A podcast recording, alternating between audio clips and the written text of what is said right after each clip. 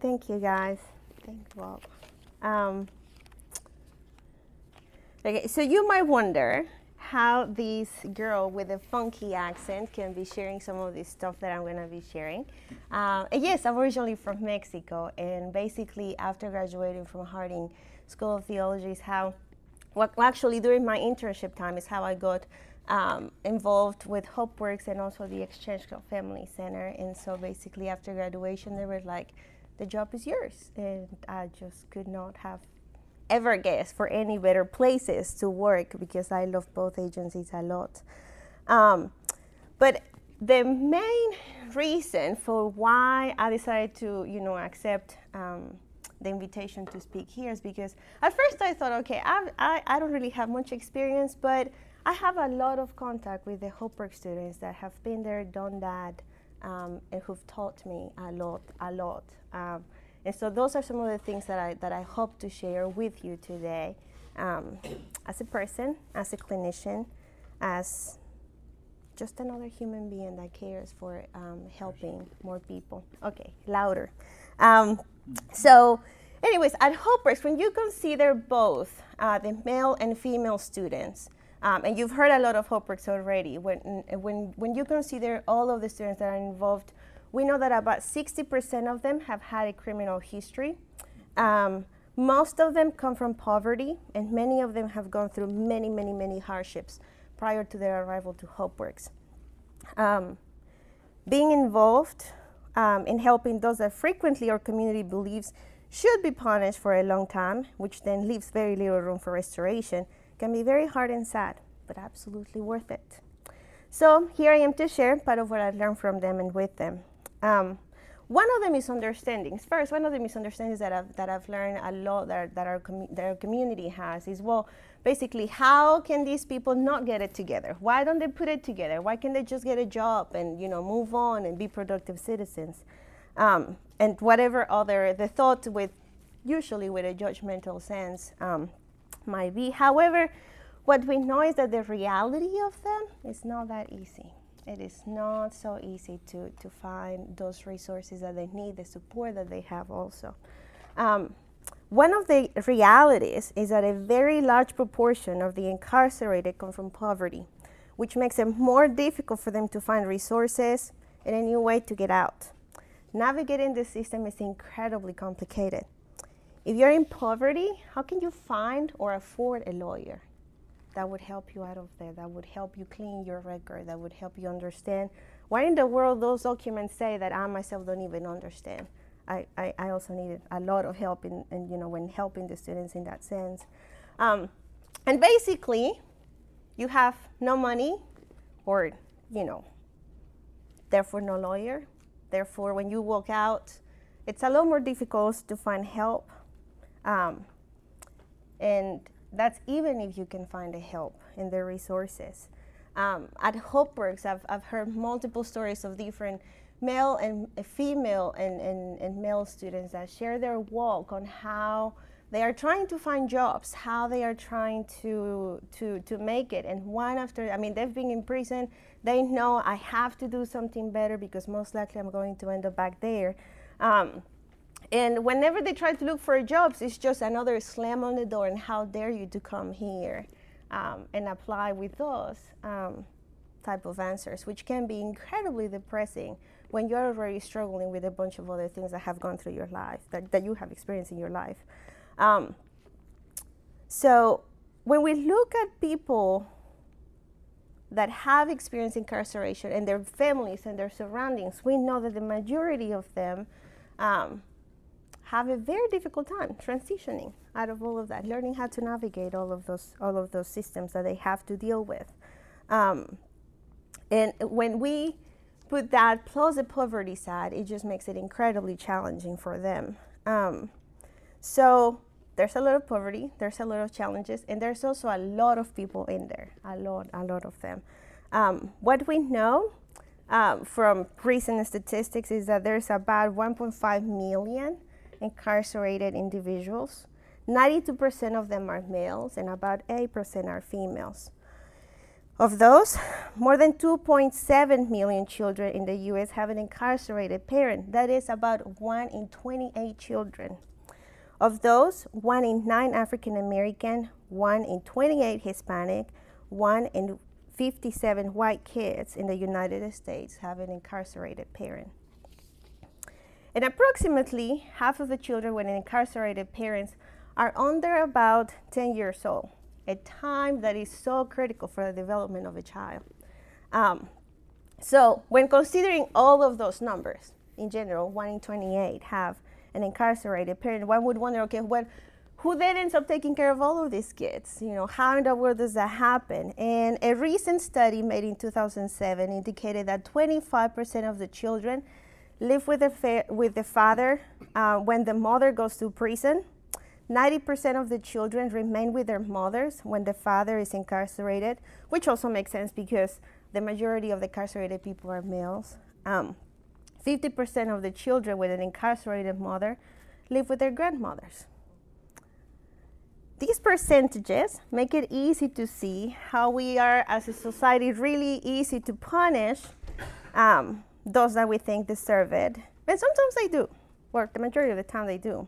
Um, but that we can also see that there is something lacking in our community that is making it very difficult this time of prevention and also treatment, you know, helping them throughout the process when they are in those, in those situations. Um, according to the, to the reports that we have, even for the government and other private agencies, we know that a lot of the kids that have an incarcerated parent end up also incarcerated themselves.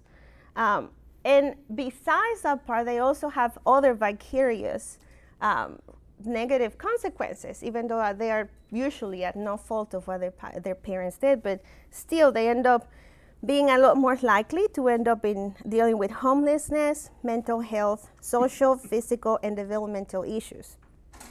There are reports saying how traumatic it is for the children when they also witness when the parent is, is, in, is handcuffed and taken by the police. Once the parent is away, it is common for these kids to also experience traumatic grief. And I'm to show you a little, in a little longer video that also shares a little bit more of that.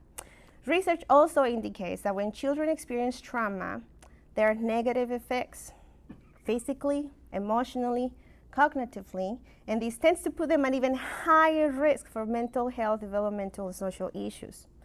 Working at HopeWorks, um, once they are adults and have also gone through that process as a child, as children themselves, has also allowed us to see how painful all of that process is, how um, how damaging it is for a person to go through that when the person they're supposed to love you the most sometimes can't be there, and sometimes because of whatever other reasons, other things that they've been dealing with, just don't want to be there too. It's the reality. Marisol? Yes. You know, another thing, these children of incarcerated parents are not getting parenting. No. Yeah. And that's where I'm going. Yeah. Okay. Yeah. Yeah. Go ahead. Yeah. Caregivers also experience a lot of negative effects due to the incarceration of the family. So it's the children and also the caregivers. It tends to generate difficult feelings like anger, frustration, helplessness, resentment, fear, guilt, and shame. Extra work and stress for the caregivers also is there in various areas like financial difficulties, emotional difficulties, social, with tons of the stigma that they get to.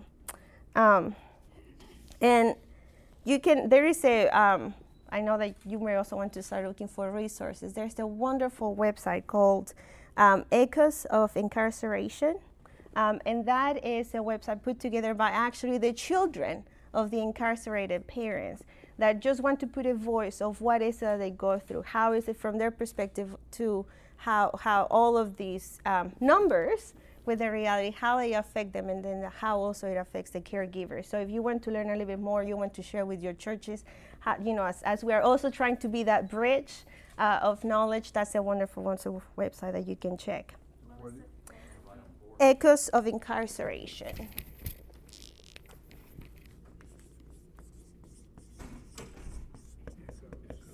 Sorry.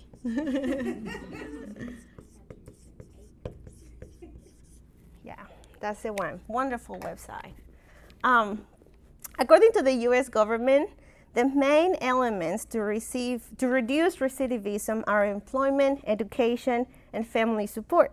However, how can they be, of you know, how can they um, have that family support when they are just relearning how to be on their feet back again? Also, how can they be united with their families and have that support when, I mean, if it's been a year or 15 or 20 years and has been very limited communication too, it's kind of like talking to a stranger once again.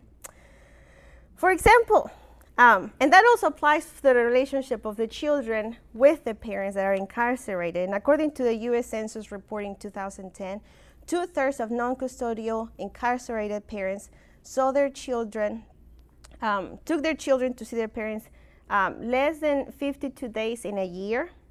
And when you put together about different statistics that are there, it's somewhere between one third to almost half of the children that never see their, their, their mother or their father when they are in prison.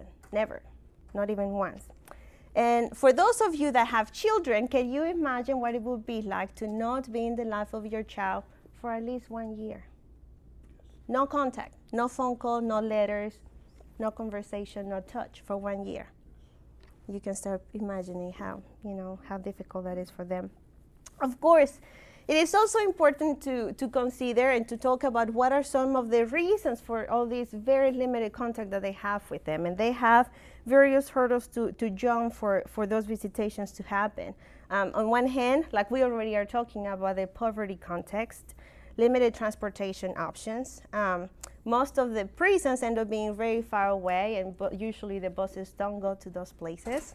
Um, and there's also the part of the, the schedules for the visits, the school schedule for the children, and the work hours for the caregivers, um, if they can even afford, you know, making that trip. Caregivers also tend to fear how the visitation or the knowledge that the, the father or the mother is incarcerated, how that would affect the children. Um, and that also affects the low frequency of those visits. There's also a lot of a lot of pain in that process of visiting. And to some degree, the ignorance of not knowing how to share that part with your children, what would be the best way to do it, can also keep them from sharing the reality with them. So, here's the first resource that I would like to share with you that would illustrate a little bit more what they go through.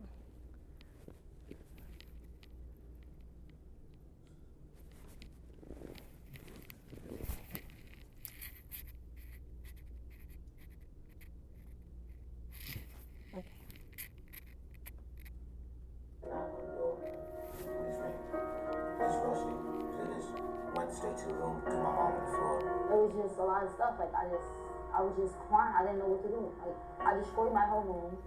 I was mad because I didn't know what to do. I was confused because I didn't know what happened. And time started going past, like yeah, I cried for me being with my mom. But as I visit her, it's different. I feel the general public does not understand visiting. They assume that anyone who's inside is a criminal, and then by by extension is an unfit and bad parent when I go up there and I see the prison in like eye distance, I feel like, damn, I'm really about to see my mom. And all happy joy gets inside me. And when I see her, this, when I hug her, I don't want to let go. There's nothing like touching your mom and talking with your mom and sharing updates on life and just interacting with your mom in person. My favorite part is when I get to see her and when I um, get to read her books. Visiting is so important for so many reasons. It minimizes the trauma of the separation. It's so important to help that child just to the separation and also try to understand it. As a child, you know just a few things good guys, bad guys. You know that the police takes away the bad guys. It's difficult to understand those things as they happen. I know she's still here. I can still talk about my problems. She's still my best friend. As long as I can visit her and feel her touch, eat with her, and just chill with her, that's what I matter. And I think caregivers need the same thing other people in stressful situations need, which is being around other people who have the same experience. I joined quite a few groups. I acquired a lot of knowledge, and that also kept me going. To air your differences, be able to talk about it. We share whatever we go through, we, we laugh, we cry, we eat.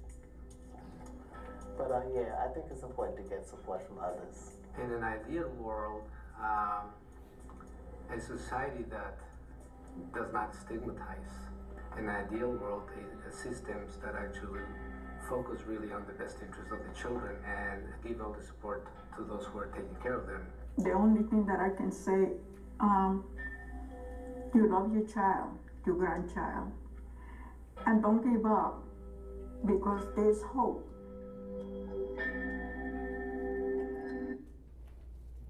That's only a bit of what this wonderful website has that I wanted to share with you.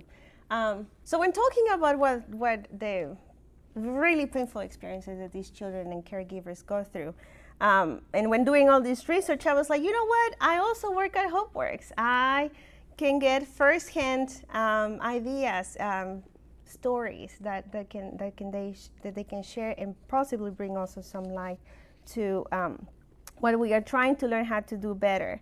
So um, when I just asked the Hopper students about their perspective, I was actually able to get the three different groups that are uh, involved in all of this big picture.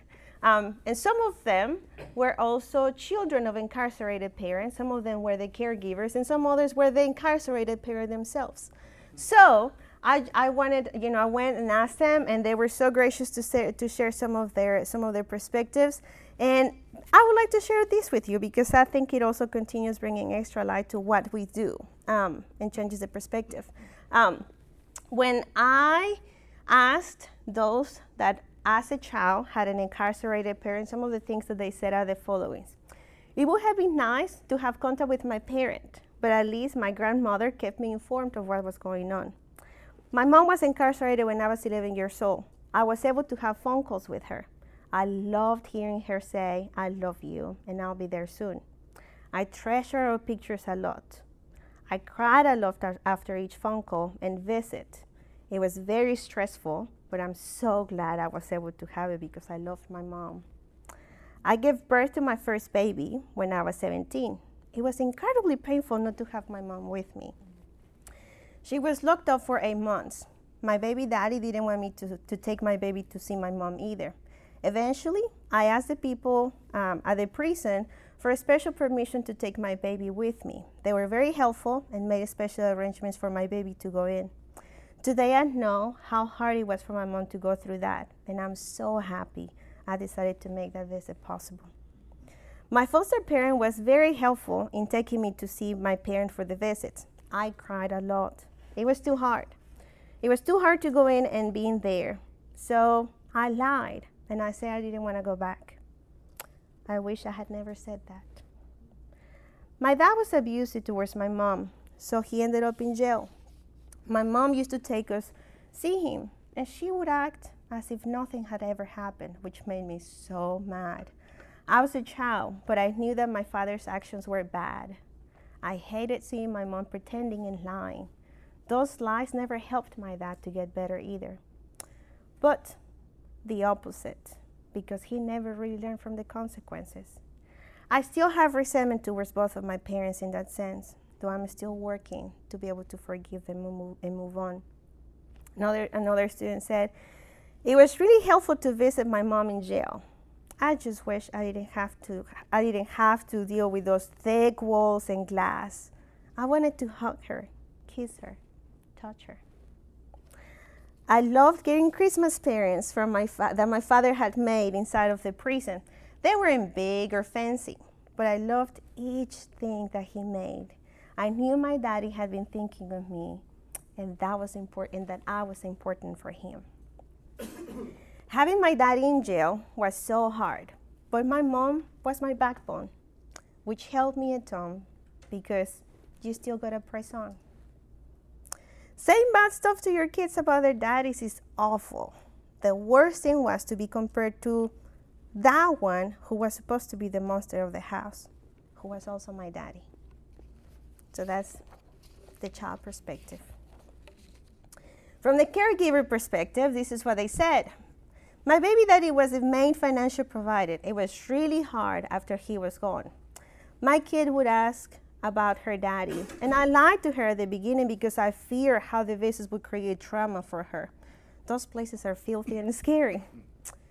My ex husband went to jail when my baby was two. But I didn't take my baby to the visits because I didn't want him to know that, li- that that lifestyle was okay or cool. Eventually, my ex parents in law started taking him, but I was very clear in explaining to my child what behaviors were right and what were wrong to my son. Another person said, I never took my kids to see their dad. I didn't want them to get used to that environment because I didn't want him to be there when he was older. I felt like I didn't need a man with a bad example to raise my son, so I didn't take him to the visits. At first, I lied to my child, telling her that her daddy was working far away. One day, she came and said, I know daddy's in jail. I cried a lot. And then it was better for her to hear the fact, and, and then I knew it was better for her, to, for her to hear the facts from me than anyone else. If she was old enough to know what jail is, then she needed to hear from me. I was five months pregnant when my daddy went to jail, when my daddy went to prison. I was so angry. Well, sorry, when my baby daddy went to prison. I was so angry. I thought it was unfair that on top of taking care of the baby alone, I had to take him to the prison. I stopped taking my child to the visits. Eventually, my mom stepped in and took my child to the visits. They said it was nice to have barbecues and games together. Outside of the prison, my father was a father figure for my son, and that was really helpful for him. My daddy went to prison when I was a child. I never imagined that my son would also have a father, his father in prison. It was really hard to be a parent alone. I struggled a lot. Eventually, I also got into addictions and abandoned my child under the care of my relatives. I can't imagine how hard it was for him.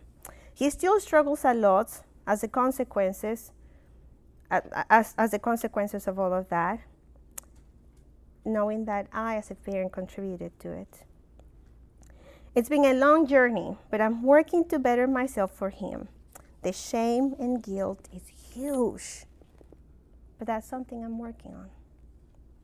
During Christmas season, when I would take my kids to see their dad, some volunteers made sure to give us Christmas presents for the children. That was incredibly helpful for me and for them, for the children. I was told, I, I always told my sons, your daddy loves you. And they loved hearing that. My baby daddy sort of sent us money after having the little jobs at the prison. They were like a joke because of the little salary. But I thought, well, at least he's doing something. Comparing your children to anyone never helps. They're already struggling a lot because of their incarceration. Be mindful of that. So that was the voice of the caregivers. And then here's the voice of the incarcerated parent. When I went to prison, especially this is particularly from the fathers, because you know that's that's the majority of the ones that end up incarcerated. So this is what the guy said. When I went to prison, it was oh sorry sorry this is actually a mom. When I went to prison, it was all over the news, and I told my sister, please don't let my kid watch the news. She agreed and was very careful, but our efforts were in vain because the teacher ended up telling my daughter. I was so mad about that. It was horrible for my child. I always hoped my child was loved and accepted in the community in spite of the mistakes that I made because it wasn't his fault. Now, the voice from the fathers. I knew that my baby mama was afraid of the prison and how the visits would affect my sons, but I'm so glad she was cooperative. I mean, I was in prison, I knew how awful it was in there. As a father, the last thing I wanted was for my sons to end up in such a horrible place, too. I was so thankful she allowed me to be part of, the, of my son's lives because I was able to teach them about the choices and also had to, uh, had to teach them about bad choices and also teach them how to make good choices. I was able to encourage them as they did well in school. I knew they would receive every letter I would send them, and I loved every letter I got back. It helped us all. My sons never had trouble with the law. They graduated from school. One of them has a career, and the other one is in college. Now that I'm out, our relationship is still strong, and I can't wait to show them how I can also make good choices. We made bad choices, but we were still willing to be there for our kids' well being. It would be very helpful to facilitate transportation for the child to see their dad as early as possible to make the relationship stronger. As a father, one wants to provide for your kids. It hurts a lot not being able to do so because of being incarcerated. But I wish my friends could at least help me to give them a little gift on behalf of the father. In prison, you hear, I can't do anything for my kids because I can't provide. But that's the only but that's not the only thing to do. A relationship allows you to do a lot more. When I was called a deadbeat, I acted like it. When I was called a father, it pushed me to act like one. That got me. Spending time with your child is better than buying material things. The things get old and gone, but the memories are for the lifetime. Like Brandon said early on, too. Our children are our investment. What we put into them is what we get later, which I think, in that sense, the statistics talk about that too. A relationship with them, even while in prison, allows me to share what I know with them for them to be better. They might still make mistakes too, but I'll know they have a conscience. This is possible through visits and calls. A good friend can help kids to, to get a visit. Churches and nonprofits can help with the transportation too. So, those are the three perspectives, those are the three things that they share with us. And I think, based on the numbers that we have, 1 in 28 kids, and based on how many people are out there, and also based on the three different perspectives, because that is the reality of the big picture. It is hard. It is hard in each one of them. Um, and I think there is room, as we heard all of those different voices, I think there is room for, for us to help them to collaborate, for, for us to help them to, to work together. No, it is not easy when you end up being the caregiver and you yourself have also gone through the trauma. And then on top of that, you somehow have to help your child also. Or somehow you have to work two or three jobs. I've seen it. And I just can't imagine working two, three jobs and somehow still raising children especially if you're older in age. There is a lot of collaborative work to do. So, since you are here, you are part of that bridge. You are part of that help. You are part of what can help those parents and mothers to connect with your children and also for those caregivers to get the support that they get.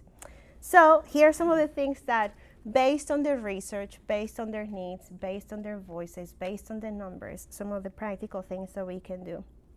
One, First, there is a wonderful, wonderful website by Sesame Street. It's a wonderful, wonderful website. It's free. and the videos are phenomenal. And these videos are specifically targeted for how to explain to children what in the world is incarceration. How in the world can they can can they deal with that when their friends are talking about their daddies or mommies and they are just like, uh, I'm just gonna go out and play alone, you know. Um, so these are wonderful tools that you can that you can watch. Uh, they also have flyers both in English and in Spanish. The videos are also in English and in Spanish.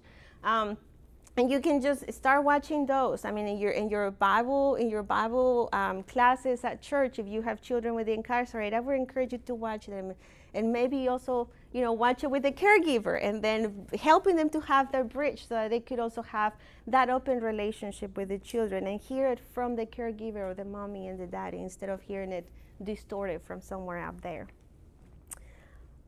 As you were watching those videos, the power empathy and support are just huge, huge, huge. And that is many times what the children just need and also the caregivers. So I would encourage you to go and look at them. Also, as you heard in the voices and the reality of how far the prisons are, I would encourage you to somehow start working on, on collaborating to provide children uh, rights for the children to, to go there.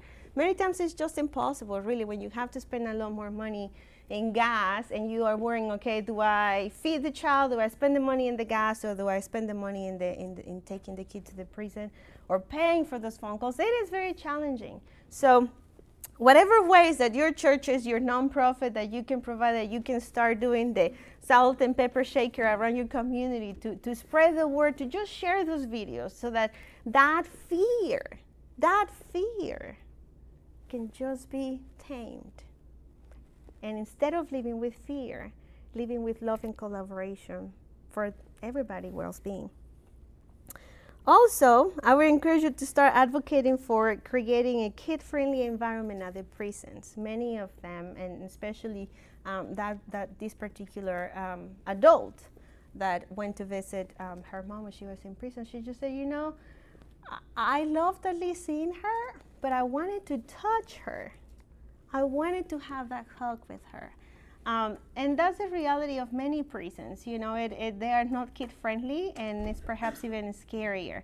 New York, those those those those um, rooms that you saw in the video, those are actually from New York, and I think that they have a lot.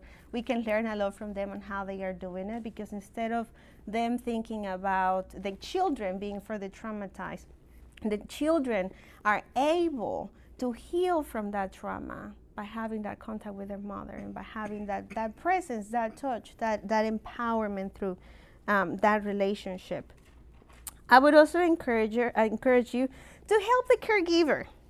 A study made in 2011 with the children that had an incarcerated parent confirmed how important and valuable their relatives, churches, and schools are for the children to be able to adjust and stabilize to the new life without the incarcerated parent for however long that would be. Caregiver, it's also for, for the caregiver, it's also to, uh, important to have the um, agencies that can possibly. Um, I mean, so basically, we want to, to connect the caregiver with the agencies that will help them. Here in Memphis, there's a lot, and I would encourage you to wherever in Tennessee you are or other other cities to start looking for them too. Um, because those are the agencies that are going to be able to help them to parent to care for that kid that is struggling a lot to help themselves to deal with all of those extra traumatic things that they also go through. Uh, some of the examples here in Memphis are the relative caregiver program at UT, the Exchange Club Family Center, where we work with the victims of trauma and abuse. Um, and that includes, like in the example of the in, in the uh, example of the children that witness domestic violence, we have a therapeutic research-based program that works with the mothers and also with the children to be able to work with that. Um, there's also the program of families of incarcerated individuals that provide a bunch of different support groups and other information, and they help them to navigate the system, especially when you have a grandma that, you know, maybe she put her kids back in the 70s or whatever other time that would be, and the system today is incredibly different, also very complicated. They also help them to navigate all of those choices they have to make so that instead of focusing on what in the world is this paper saying, I'm going to be focusing on how can I help my child how can I help my baby to make the transition easier? Um, also, I would advocate for, for connecting with those agencies that also provide research based counseling, um, especially when you're dealing with trauma. You don't want to be easy, cheap on it. Um, and those that are research based are the ones that really have the higher success rate with the children and with the caregivers. Um, so some of them would include, like at least here in the Memphis area, there's Impact Missions Counseling Services. I know there are some other agencies that are willing to do pro bono, or some other counselors that are willing to do pro bono and work with with the children and or the caregiver. And um, so yeah, find that. I mean, maybe I know that sometimes there are also um, churches that sponsor the, the counseling for the family or for the children. So it is it is important to get that. I mean, the, the effects of trauma in children is just huge. And, and I think that that reflects also the high numbers of those kids that also end up being in, in prison. So we want to be as efficient and careful as possible when providing that care. And speaking of counseling, if you have never had experience with counseling or something like that, I would encourage you to also like maybe start talking to other people that you know what it is and going for what is research based. There's I'm a counselor and I'm also aware of some of the mumbo jumbo that is out there. Um, and we don't want to do extra work. We want to do the best way, informed way that we can have. And so I would encourage you to do that so that you can help them to navigate the system. What we know from HopeWorks, I mean, Ron would, would tell you as a director one of the things that they love from Hopeworks is counseling, and I'm not trying here to boost, you know, or anything like that. Um, you know, to, to speak on it on pride. But but that's one of the things that I really love the most. Interestingly enough, those are the, that's that's one of the things that many times they are the most reluctant about in the beginning either because they know I have to work on, you know, whatever this issue is, or sometimes it's also because of misconceptions that people have about what counseling is. Many times they think of, you know, the old style Freud type of thing, they're going to hypnotize me or something like that. Um, it's really scary when you think about it. I don't want to be hypnotized and put, you know, put on a couch or anything like that. I want to know what is going to happen? What are the steps? What are the models? What are the success rates? What is the what is the, the, the, supervision that's available? I want to know what tools i'm going to be equipped because talking talking talking having a cathartic moment there is not enough. We want to equip them with tools because at the end of the day like that that that student said you have to press on. You have to press on and that's impossible to do with those tools. And those mental health related tools are possible when we are making sure that those kids also have the caregivers and the kids have that care that they need. Um, so start talking to them about that too and start um, encouraging them, keep them accountable for, for finding that support. Um, because what we know with trauma is that it affects completely the way that they see and think of the world even sometimes for the, the way that they understand the Bible, what, what, what the Word of God says. And so we want to be able to help them to start, like, you know, slowly changing those distortions that they have so that they can actually understand a little bit more the amazing and incredible loving and grace, love and grace that we have from our Father. I would also encourage you to maybe help a kid to get the funding or the help that he or she needs to be in the Boy Scouts, the Girl Scouts, the, the Girls and Boys Club, other mentoring programs. Um, Texas is a huge, big, good example about how they do the mentoring programs over there uh, that are also research based. And so I would encourage you to do that too, because the reality is that teenagers have too much time and too much time with a kid that is still developing, with a kid that has gone through trauma, most likely, it's just too dangerous for them to be easy prey. And we don't want them to go through that. We want them to have the tools and the, the safe areas that they need to instead of increasing their chances to end up being locked up, that they increase their chances to be a son of God that lives and acts like it. Um, also, I would encourage you to possibly have play dates, play dates with the caregivers. Uh, many times it feels, you know, just by association that the entire family is horrible and they should have no contact with good society, productive people. So encourage you, yeah, like allow them to have those play dates. Go to the park together. Um, invest invest time in, in the caregiver, both of them. It doesn't have to be expensive, fancy. The parks are free. The dirt is there and need the kids need it. The kids need it. Um, I would also encourage you to maybe, if it's possible, to help the caregivers to have a break and possibly babysit for them at least once a month. And if they want a nap for one hour, let them have it. They need it. Um, but most importantly, pray with them. Be with them. Um, whatever your role it may be, as either as an agency, as a church person, um, whatever that may be, we need to have those relationships. We need to be able to collaborate to instead of fear and shame controlling our society, that we can have the relationship, love, and compassion that we need to understand and support each other in a healthy way, Now, in a way that we can be equipped, in a way that we can be um, able to move on. Life is not easy. Life is absolutely not easy. And just by having a little pat on the back is not gonna do it for whenever they have to make those, those tough choices, whenever they have to face difficult circumstances. They need to know how to do it. And the reality is that many of them don't really know how. What we like we've we've been hearing it here. What we, we think it's it's easy to make those good and bad choices, but really how can you when whoever was supposed to be taking care of you was taken away when he or she was five years old. Who's going to teach you those things? Like, no one just says, okay, now here's this job application, go in your job and do it now, when you can barely read. It makes no sense. So, it's important to be as informed and as collaborative as we can give, as we can be for the well being of those children, the caregivers, and also the incarcerated people.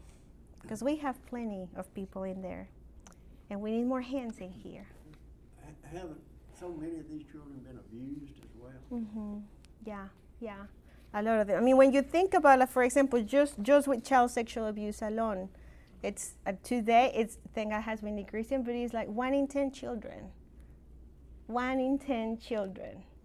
If you go to church, just put those numbers together, and one of them has been sexually abused. So just with that topic alone, we have a lot of work to do, um, and we need to be as conscious and careful to do it the best informed way that we can as we walk with our Father with faith and, you know, just trying to do our best. Um, the tools are alone are not enough. And that's when we need the relationships, the churches, that those safe environments that allow us to instead of living around with walls, that allow us to diffuse that and live there holding hands with one another as we move on and try to do our best, all of us all of us together. So that's it. I don't, I don't know if we have any more questions, but.